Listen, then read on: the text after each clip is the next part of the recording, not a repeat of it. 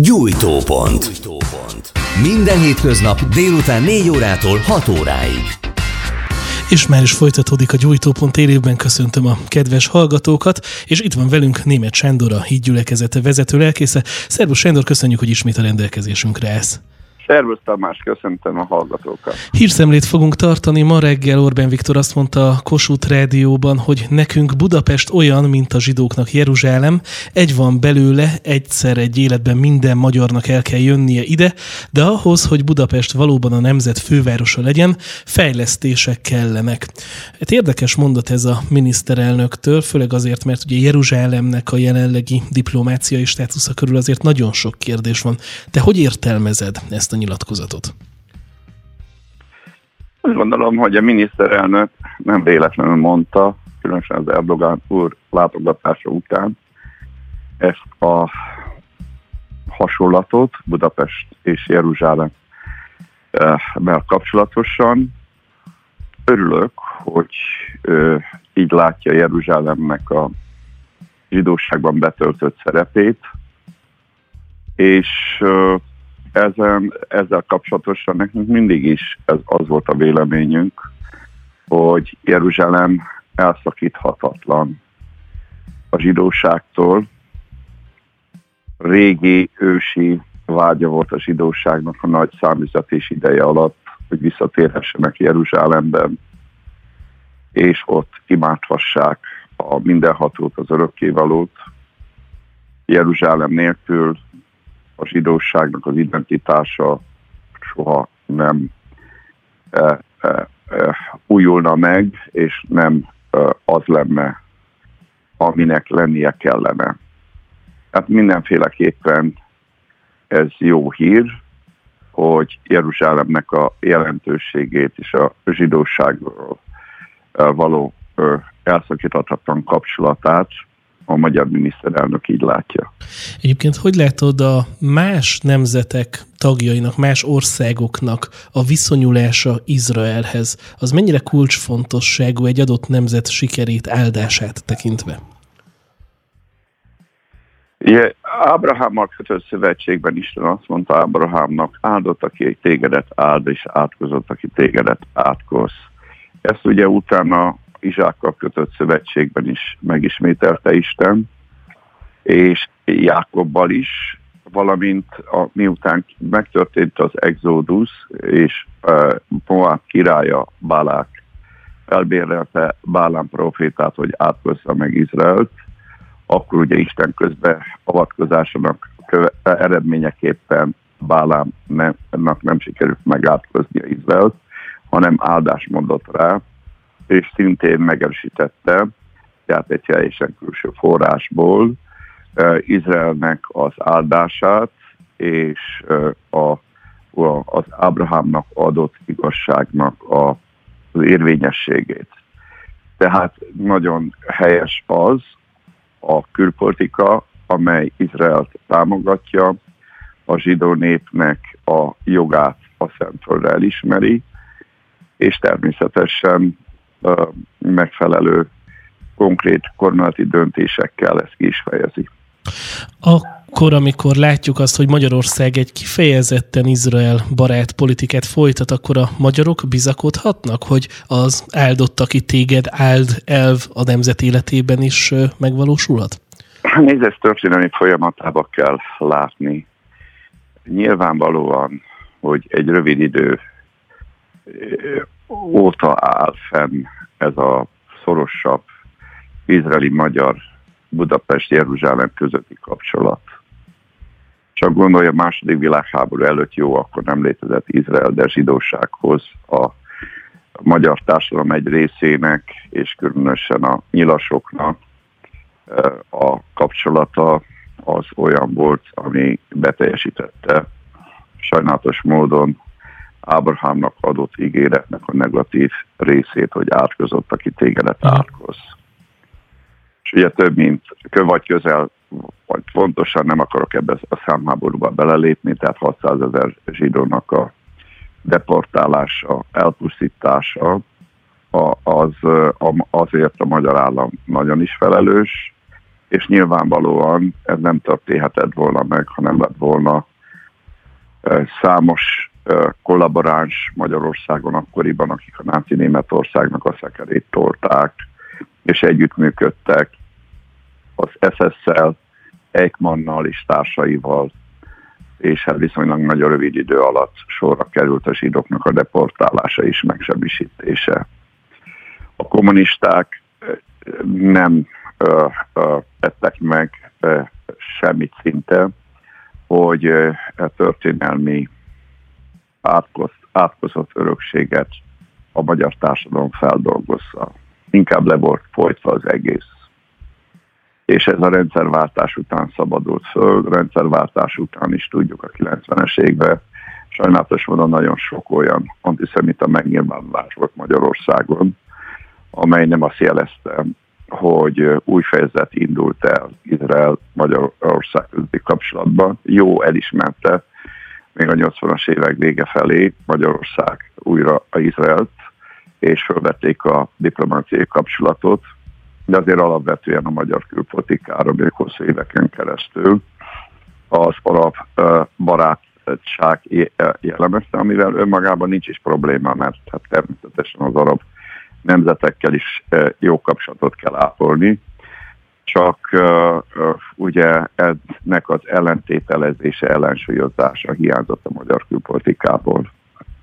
Most az utóbbi években történt egy változás, és azt gondolom, hogy ha ez tartós marad, akkor ennek az áldásai fognak jelentkezni a magyar társadalomban. Ugye úgy tűnik egy kicsit, hogy minthogyha a jelen helyzetben kifejezetten jobboldali körökben úgymond divatnak számítana Izrael szeretete, meg izraeli zarándoklatok és egyebek. Ugye a hídgyülekezete már a 90-es években szervezett ilyen zarándokutakat Izraelbe, akkor nehezebb volt? Tehát az egy úttörő munka volt annak idején a részletekről?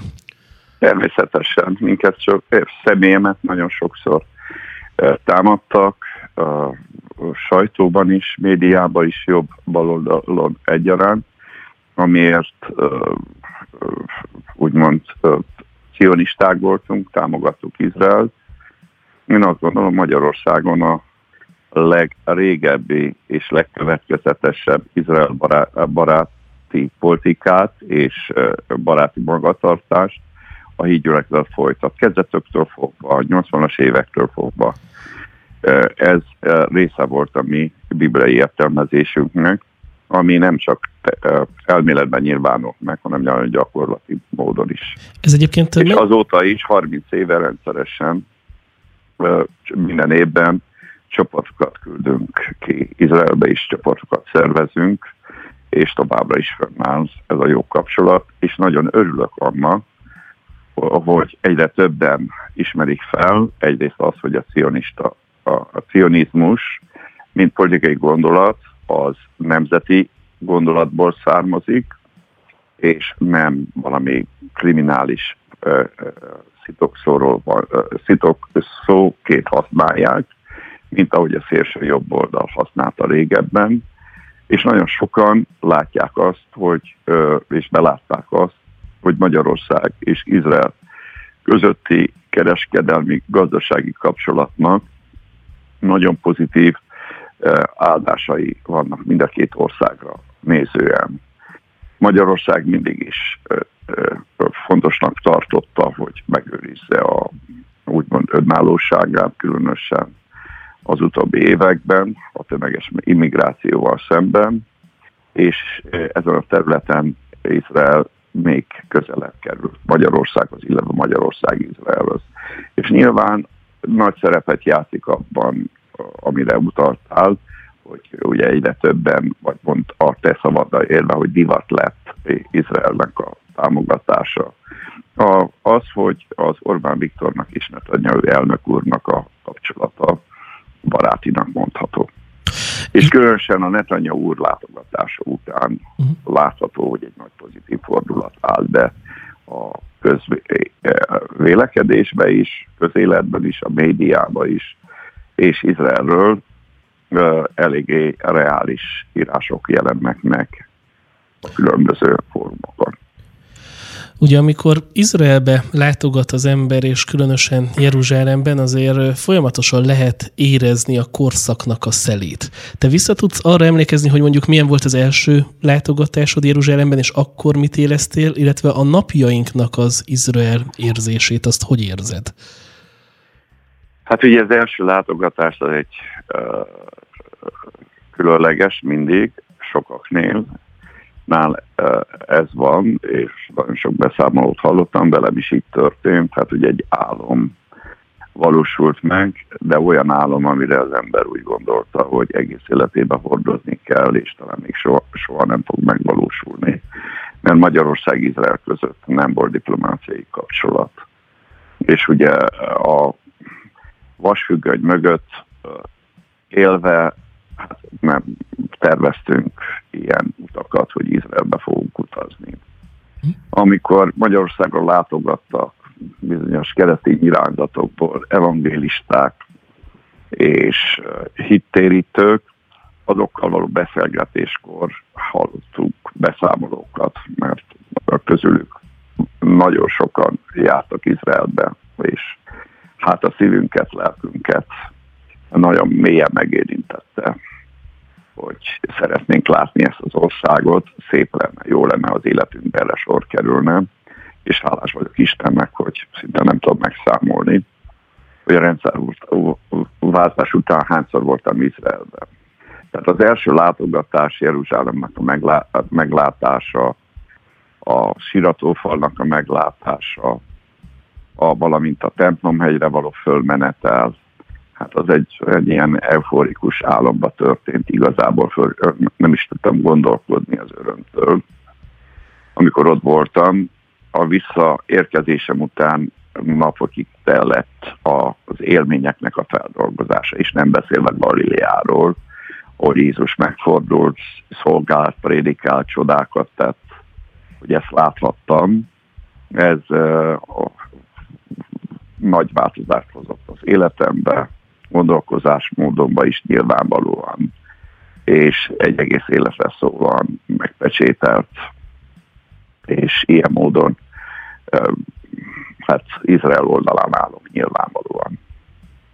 Most, amikor mondjuk ilyenkor beleszagol Izraelben az ember a jövőbe, én magam olvastam több ilyen 1900-as évek elején, meg az államalapítást követő könyveket, és teljesen más Izraelről ír akkor, mint ami most jelenleg van. Én két héttel ezelőtt voltam mondjuk ott utoljára.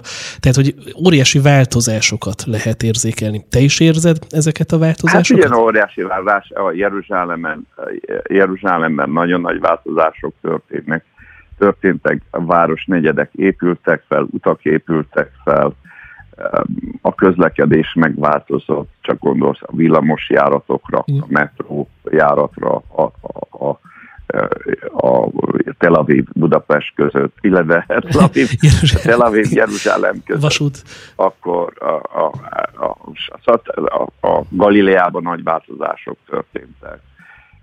Szállodák, csodálatos szállodák épültek, Úgyhogy állandóan minden évben Izraelben lehet látni újdonságot, tehát állandóan fejlesztik.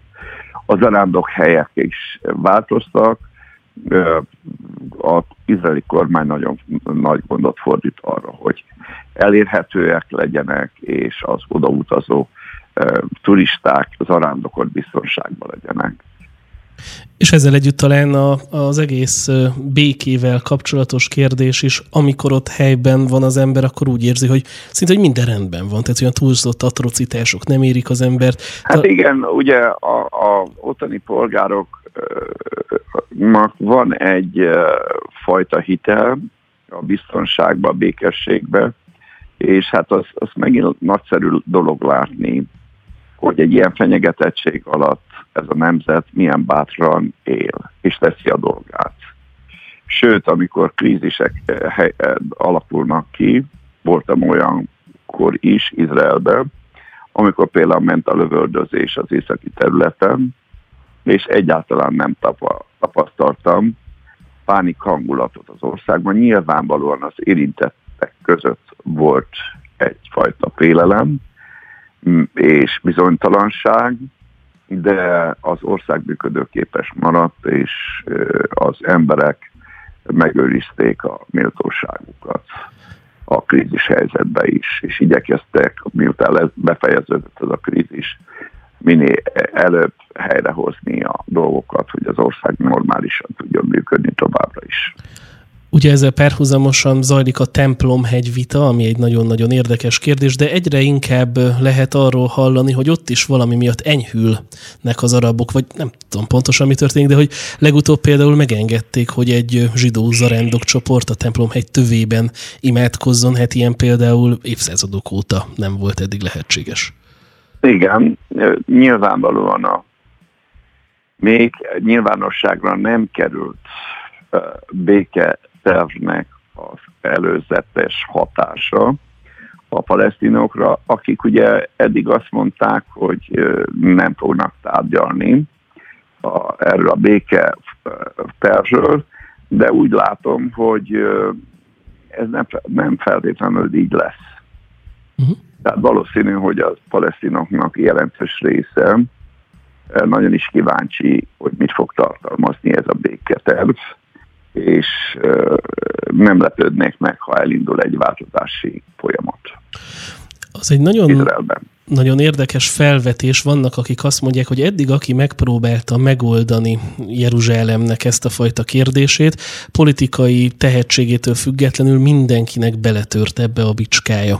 Elképzelhető, hogy ez viszont most Isten tervének a része, és mondjuk adott esetben Donald Trump amerikai elnök. Amit ezt... mondtál, az meg fog maradni, mert uh-huh. a, a, a végső megoldást, illetve a, a, a megoldást, a békét, az a messiás hozza el minden, ami előtte történik, ideglenes, törékeny. Uh-huh. Itt csupán arról szól a történet, hogy mennyi időt tudnak nyerni egy-egy átmeneti ideglenes megoldással. De akkor mondjuk a templomhegy státuszának... Tartós a békére nincs, nincs uh-huh. én nem látok semmiféle esélyt. De akkor maga az, hogy a templomhegyen mondjuk mi történjen, az nem feltétlenül egy ilyen emberi hiába való próbálkozás, hanem az lehet az isteni terv része. Is. Hm. Is lehet, tehát, hogy ben van Isten megengedő akaratába, de hát ennél sokkal nagyon bonyolult dolgok vannak em, em mögött, a kérdés mögött, ami egy misor idő nem elég ahhoz, hogy ezt meg minden elemét végignézzük, és különösen egymásra gyakorolt befolyását, hatását.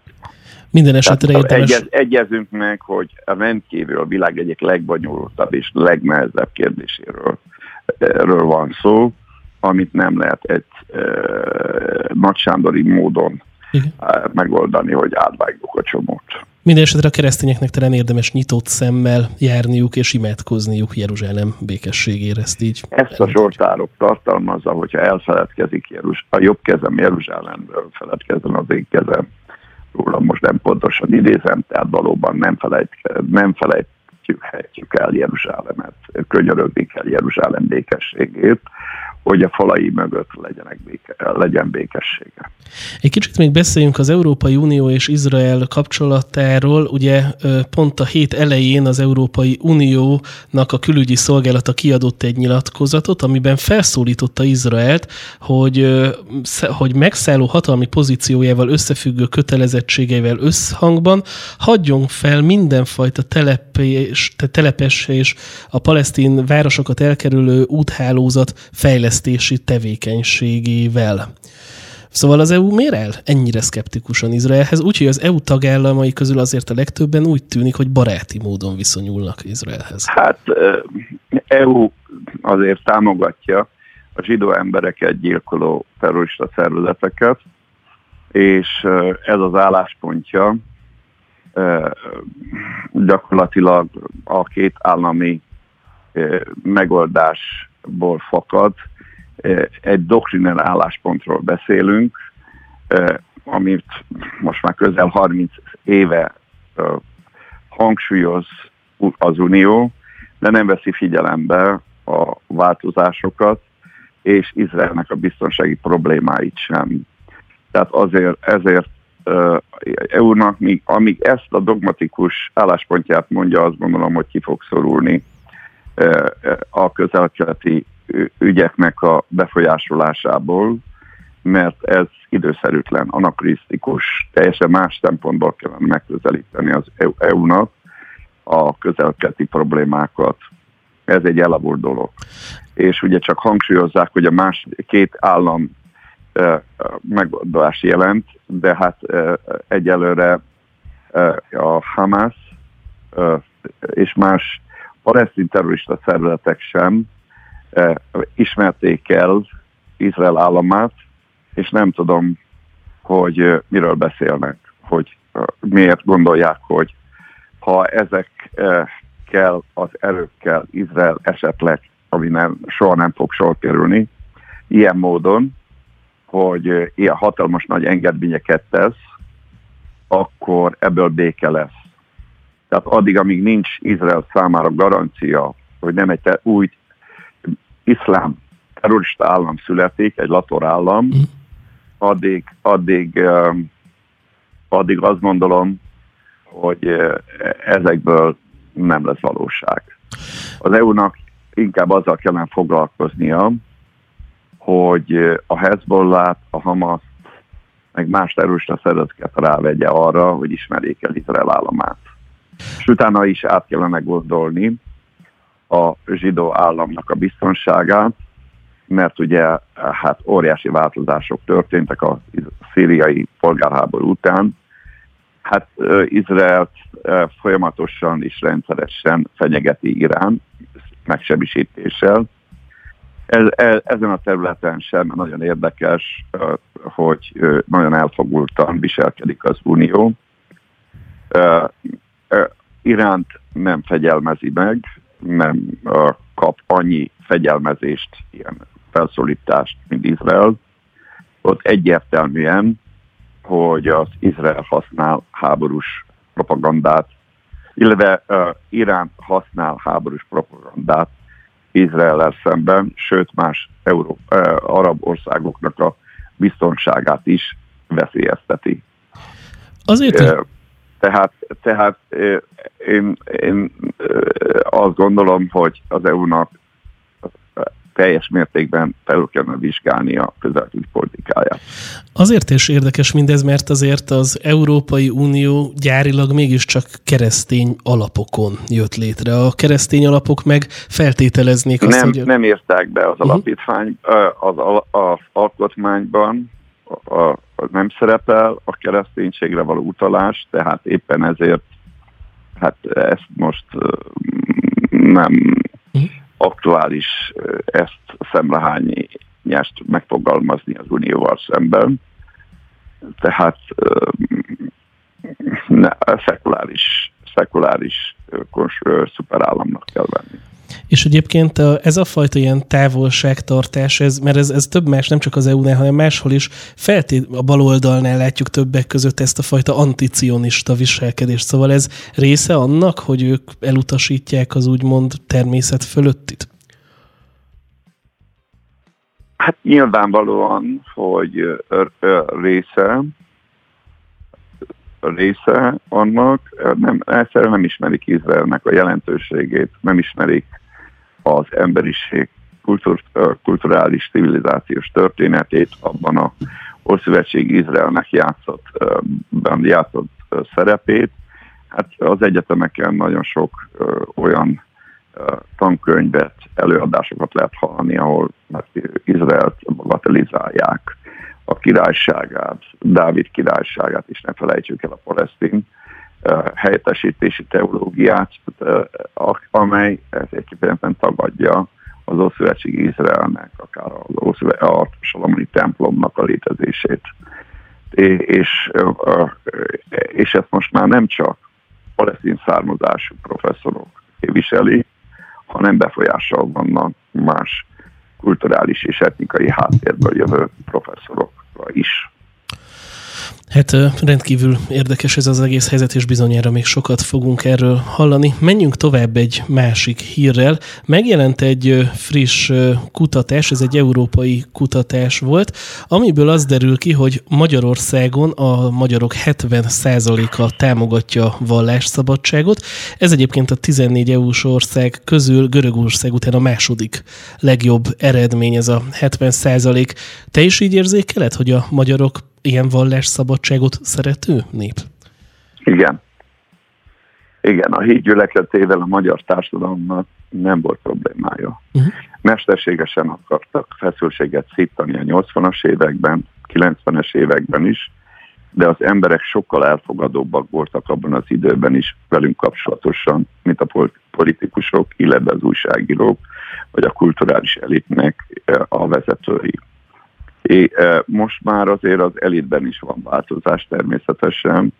Nagyon örvendetes, hogy olyan körülmények alakultak ki Magyarországon, hogy neoprotestáns karizmatikus közösségek is gyakorolhatják a szabadon a hitüket, fejleszthetik a közösség életüket, vásárolhatnak ingatlanokat, építkezhetnek, van erre erejük és képességük. És ugyanakkor uh, folytathatják az evangélium hirdetését, tehát azt lehet mondani, hogy a keresztény életnek a virágzásának az útjában most jelen pillanatban adminisztratív politikai akadály nincsen. Nyilván vannak vitás ügyek, meg vitás felek, felekedő felek, de azért ez nem azt jelenti, hogy a vallásszabadság nem arra bizonyíték, hogy a vallásszabadság hiányzik Magyarországon.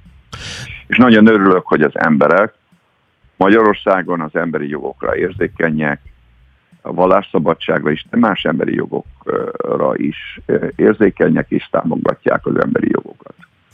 Te hogy látod egyébként, hogy akkor, amikor a hatalom úgymond engedi, hogy a keresztények szabadon gyakorolják a jogukat, olyankor könnyebb az evangélium hirdetése, mert hallani olyan vélekedéseket is ide a rádió szerkesztőségébe is érkezett egyébként ilyen Facebook üzenet, hogy sokkal jobban tudnak fejlődni a közösségek, ha üldöztetés van, meg egyebek, de te hogy állsz ehhez a kérdéshez? Hát nyilván olyanok mondják, akik nem értek üldözés. Igen. Tehát te nem sírod vissza az üldöztetéses időszakot? Nem, nem, ez, sokan nem ismerik, nem, nem tudják, hogy mi, mit jelent az, különösen akik, hát úgymond a rendszerváltás után születtek, én is néha hallok ilyen um, megalapozatlan vélekedéseket, semmi kapcsolata nincs a valóságban az ilyen vélekedéseknek. Sajnálatos módon az üldözések nagyon sok kárt tudnak okozni az ébredésekben, hát csak gondolja arra az első századra, hogy lefejezték a, a apostoli egyházat, utána a kereszténység elindult egy olyan irányba, amely következtében elveszítették azt a kenetet, erőt, amivel rendelkeztek, egészen körülbelül 70-ig, 65-70-ig. Utána már elindult egy hanyatlási időszak, és gyakorlatilag el lehet mondani, hogy azóta a keresztény egyház nem tudta azt visszanyerni, amit elveszített.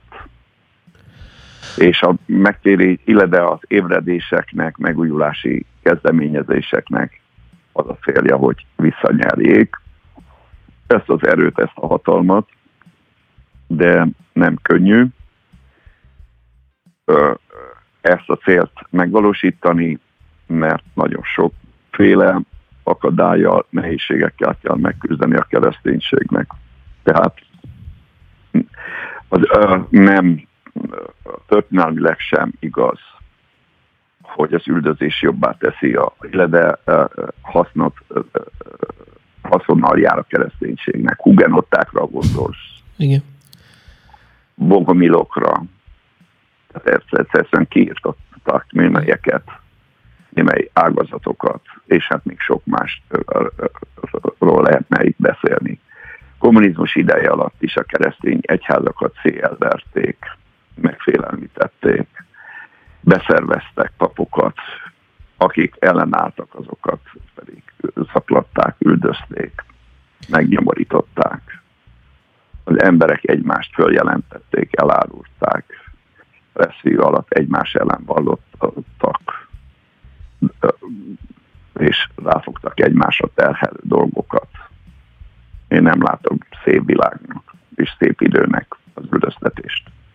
Igen, még akkor sem, hogyha nyilván ebben az időszakban fejlődött ki a mostani hídgyülekezetének az elődje, de hát az egy állomás Nagy ára volt. volt. Igen. Nagy ára volt, egyezünk meg. Illetve a másik talán, hogy az üldöztetést és a mozgalmi dolgokat nem szabad összekeverni, te, keverni, tehát egy egészséges mozgalmi jelleg az jó, ha megvan az egyházban, de ehhez nem szükséges az Abszolút, üldöztetés. de az üldözés, tehát amikor elnyomással van a kereszténység, akkor nem tud mozgalmi jellegűbbé válni a kereszténység. Ez a föld alatti mozgalmi jellegé maximum. Hát a föld alatti mozgalmi jelleget ma az elnyomó gépezet ugye olyan tökére vitte az elnyomást, hogy szinte vagy csak a túlélésről lehet szó. Hát tessék megnézni Kínát.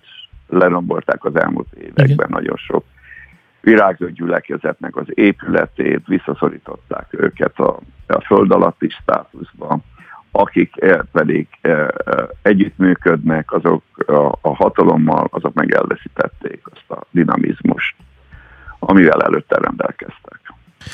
A másik meg, hogyha talán mondjuk hatalmi részről Magyarországon nincs is üldöztetés, azért magát a kereszténységet nagyon sok oldalról éri támadás. Ott vannak a különböző emberi, második generációs emberi jogok, bűnök, illetve te magad is utaltál nemrég arra egy prédikációban, hogy sokan azt mondják, hogy maga a kereszténység szó is már egészen kiüresedett. Hát, teljesen pejoratív jelentést tartalommal bír, a széles társadalmi körben, a, a, nagy, a különösen nyugati világban, de nekünk lehet használni más bibliai evangéliumi kifejezéseket is saját magunkra, az egyházra, például a tanítvány kifejezés az egyáltalán nincsen lejárattatva, a hívő sincsen lejárattatva, tehát Isten félelem, Szóval nem feltétlenül kell állandóan keresztény kifejezést hm. használni, hanem inkább törekedni kell arra, hogy olyan minőségi és hiteles keresztény életet folytassanak a hívők, amelynek egyik következménye az, hogy a keresztény kifejezés negatív, pejoratív jelentéstartalma háttérbe szorul, és a pozitív erősödik meg vele szemben. Igen, mert hogy ma nagyon sokan vallják magukat úgy keresztények, hogy közben mondjuk az életvitelük meg teljesen nem keresztény, vagy nagyon nem keresztény. hogyan, és a hídgyülekezete meg régóta híres arról, hogy a hívők azok a magánéletükben is valóban komolyan veszik a Szentírás szavait. Emiatt néha egyébként már megkap a fundamentalista, meg szélsőséges, meg egyéb jelzőket is, de azért az elmúlt évtizedekben te hogy látod? Megéri következetesen ragaszkodni életmódszerűen is a Szentírás előírásainak, törvényeinek, úgymond? Hát a kereszténység az nem szabály jogkövetéséből áll, hanem szent léleknek a szolgálata, szellemnek a szolgálata. A természetesen a Szentlélek az igazságnak a szelleme, és az működik a keresztényekben, tényleg az a szellem uralja a keresztényeknek a szívét, lelkét, gondolkozásmódját, akkor az életvitelben megjelenik, hogy betörtik az Istennek a törvényét, Istennek az igazságát. De nem az, a törvénynek akarnak közvetlenül engedelmeskedni, hanem szellemben járnak, és a szellemnek ben való járásnak az eredménye, gyümölcse az Isten igényének a betörtése. Ahol ez nem történik meg, ott ö, meg lehet kérdőjelezni a Szentléleknek a jelenlétét, illetve a Szentlélekkel való közösséget is, mert újra említe, említ, ö, ö, ö, hangsúlyozom, hogy a Szentlélek pontosan azért jött, hogy Isten igazságáról, igéjéről bizonyságot tegyen, tehát akik betöltekeznek a Szentlélekkel, azok megszeretik Istenek az igéjét és a legfontosabb számukra az, hogy Isten igényének megfelelően éljenek, illetve építsék fel az életüket és a sorsukat. Ezekről az emberekről mondja Jézus Krisztus, hogy okos emberek, okos építő emberek, akik kősziklára építik a házukat.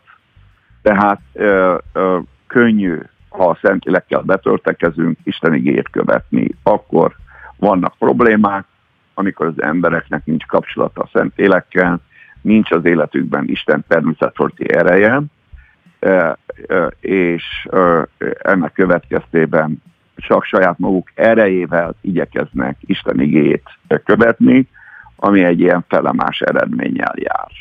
És nyilván egy bizonyos kudarc után ezt lehet látni ma a világban, hogy a keresztény tömegek le is mondanak arról, hogy engedelmeskedjenek Isten igényének, mert annyi ö, ö, nagyságú kudarcot, vereséget, frusztráltságot halmoztak föl megükbe, a lelkükben, életükben, sorsukban, hogy a kis pici kis hit is hát eltűnőben van az életükben.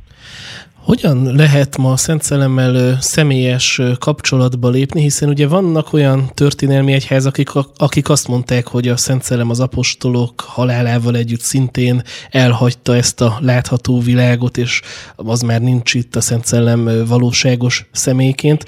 A hídgyülekezet azért mást tanít erről, és máshogy is van a gyakorlatban. Hát, nem, nem, nem ezzel van a, a probléma. A Szentlélekben mindenki hisz, minden nagy egyház, hát egyszerűen a, a, a keresztény hitnek az alapigasságához tartozik, és abban is hisznek, hogy közöttük van a Szentlélek. De itt a kérdés az, hogy konkrétan mit jelent a Szentléleknek a jelenléte. Mik azok a jelek, amelyek kitelesítik egy adott közösségben vagy személyekben a Szentléleknek a jelenlétét. Ebben van például eltérés, és mi az Isten igény alapján indulunk ki, hogy a Szentlélek kerességet, vagy Szentszelemben való alámerítkezés, mert ez a helyes fordítás az eredeti szövegnek, mindenféleképpen olyan empirikus megtapasztalások kísérik, amire Péter is utalt pünköskor, amikor ugye leszállt a Szentlélek, 120 ember rászállt Istennek a dicsősége, szóltak új nyelveken, és nagy hangzavar kísérte a Szentléleknek a kitöltés, és több ezer ember oda gyűlt a felház körül, és kérdezték egymástól, hogy ez meg mi akar lenni. Mások meg azt mondták, hogy részegek. Erre Péter apostol kiállt, és megmagyarázta nekik, hogy először Jézus Krisztussal kapcsolatosan, a tényállás rögzítette le, hogy akit megfeszítettek, föltámadott, elmondja, hogy miért volt szükséges a Názát Jézusnak a föltámadása, majd egy nagyon fontos bejelentést tesz, amivel igazolja a pünkösdi megtapasztalást, hogy megszerezte az atyától a Szentlélek kitöltésének a jogát, amit ti láttok és hallotok. Láttok és hallotok. Tehát a Szentlélek, ha megérkezik, és betöltekeznek és alámerítkeznek a hívők Szent Szellemben, azt lehet látni és lehet hallani. És azt látjuk az abcserben végig, hogy ez így történt. Ma ezt megváltoztatták, és egy ilyen spirituális, illetve misztifikálták a Szentléleknek a jelenlétét. Véleményem szerint a Szentlélek valahol jelen van, annak konkrét megnyilvánulási vannak, manifestációk vannak karizmák is megnyilvánulnak, de más módon is megnyilvánulhat. És lehetnek a kísérhetik a megnyilvánulásokat. Érzelmi, fizikai, egyéb dolgok is, ami ugye sok esetben hát mai napig is kritikát, cinizmus vár ki bizonyos emberekben, akik nem ismerik a szent lelket, és nem tudják, hogy konkrétan mit jelent a Szent Szellemben való alámerítkezés. Igen, ugye téged is gyakran ír, ér az a vád, hogy hipnotizálod az embereket, meg nevetőgázt adnak be a gyömrőjúti csarnokba, meg lehetett hallani meg drogot adunk az embereknek.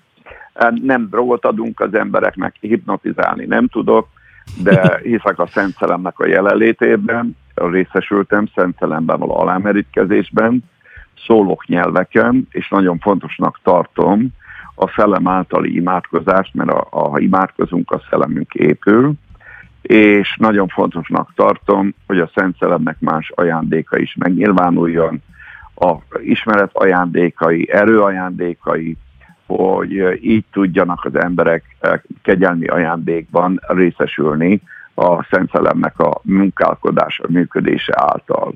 A híd gyülekezete erre épült, ez volt az első legfontosabb igazság, ami meggyőzött bennünket, hogy egy olyan új közösséget hív, kell hoz, létrehozni Magyarországon, ahol a Bibliában található igazságok közül egyetlen egy sem tabu téma. Ez és talán... ezért nagyon fontosnak tartottuk a Szentlélek számára, hogy szabadságot biztosítsunk az összeveteleiken. És természetesen vannak, amikor a Szent Szellem meg különböző szellemei nyilvánulnak meg. Ugye Szent Szellem is egy, hát Isten, és végeremelhetetlen gazdagság lakik, lakozik benne.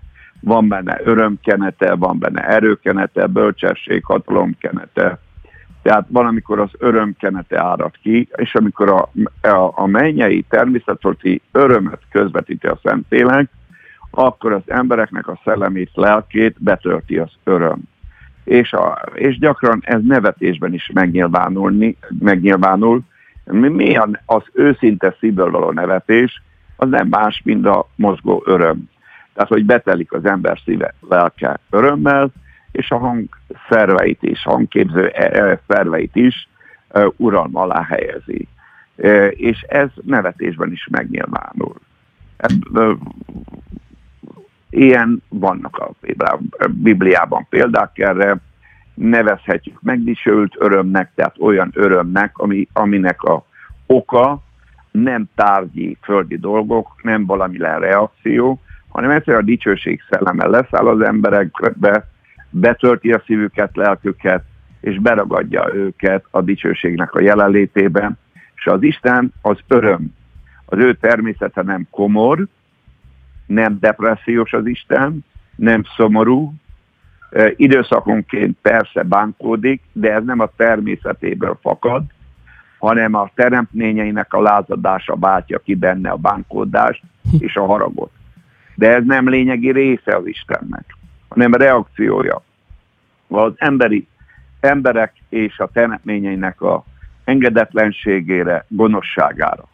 De a belső természete Istennek az öröm, és, és ezért mondja Isten igéje, hogy az Istennél teljes öröm van. És a hívők ebben teljes örömfele vannak elhívva.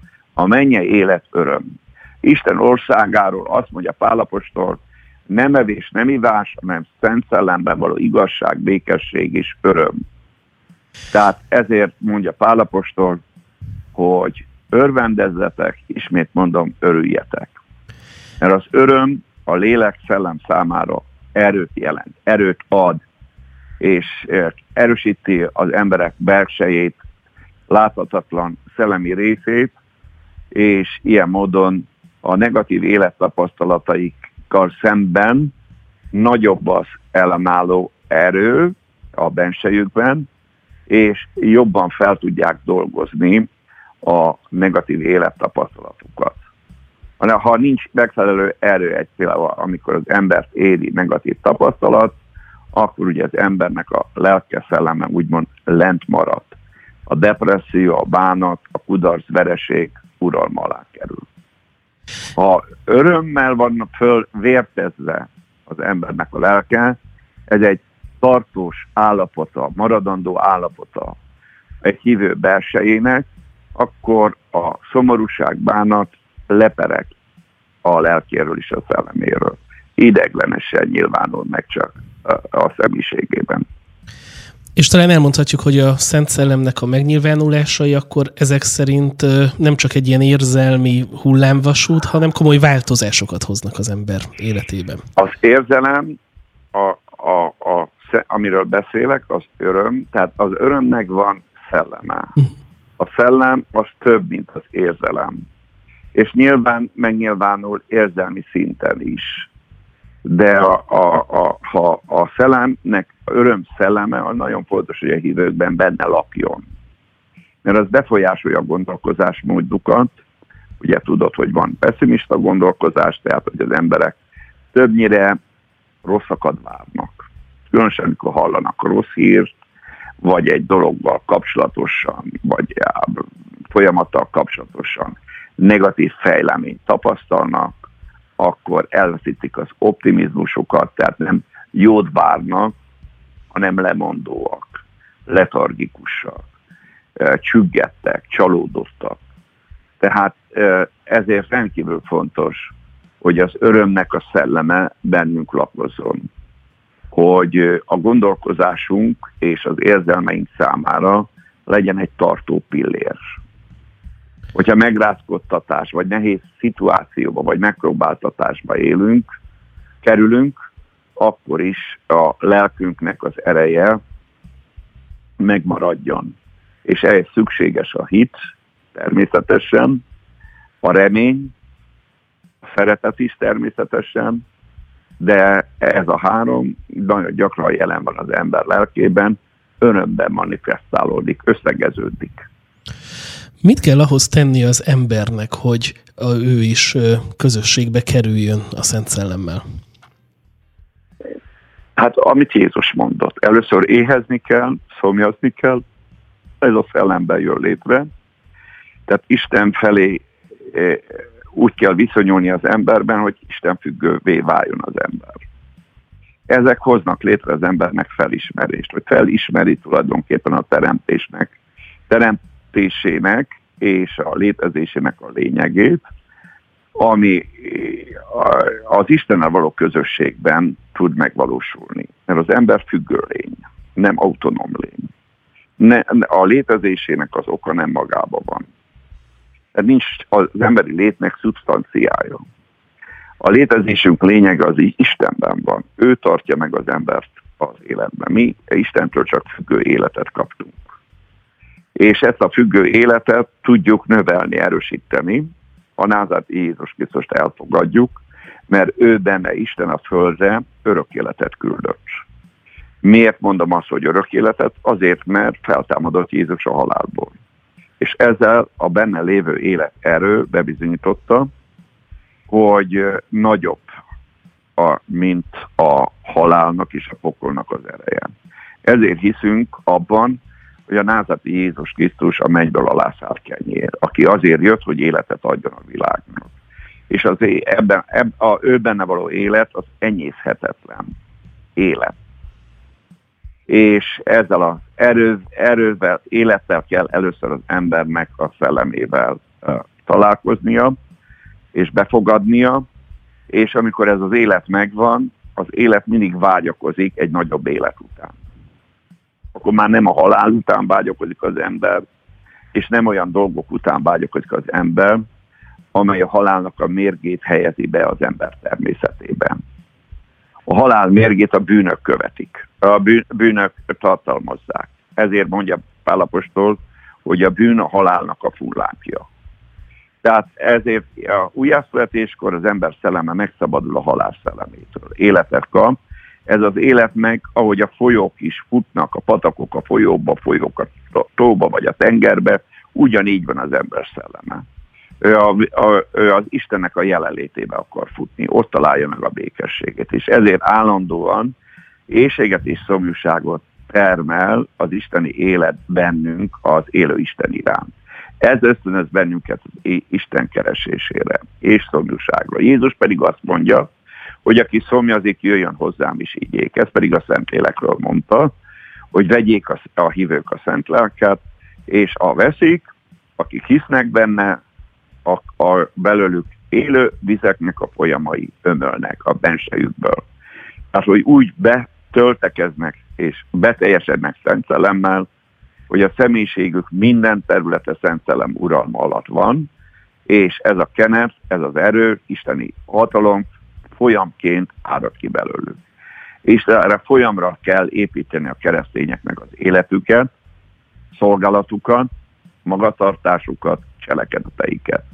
Akkor tudnak olyan időtálló dolgokat cselekedni, amely nem csak földi viszonylatban hasznos és érték, hanem az örökké valóságban is érték.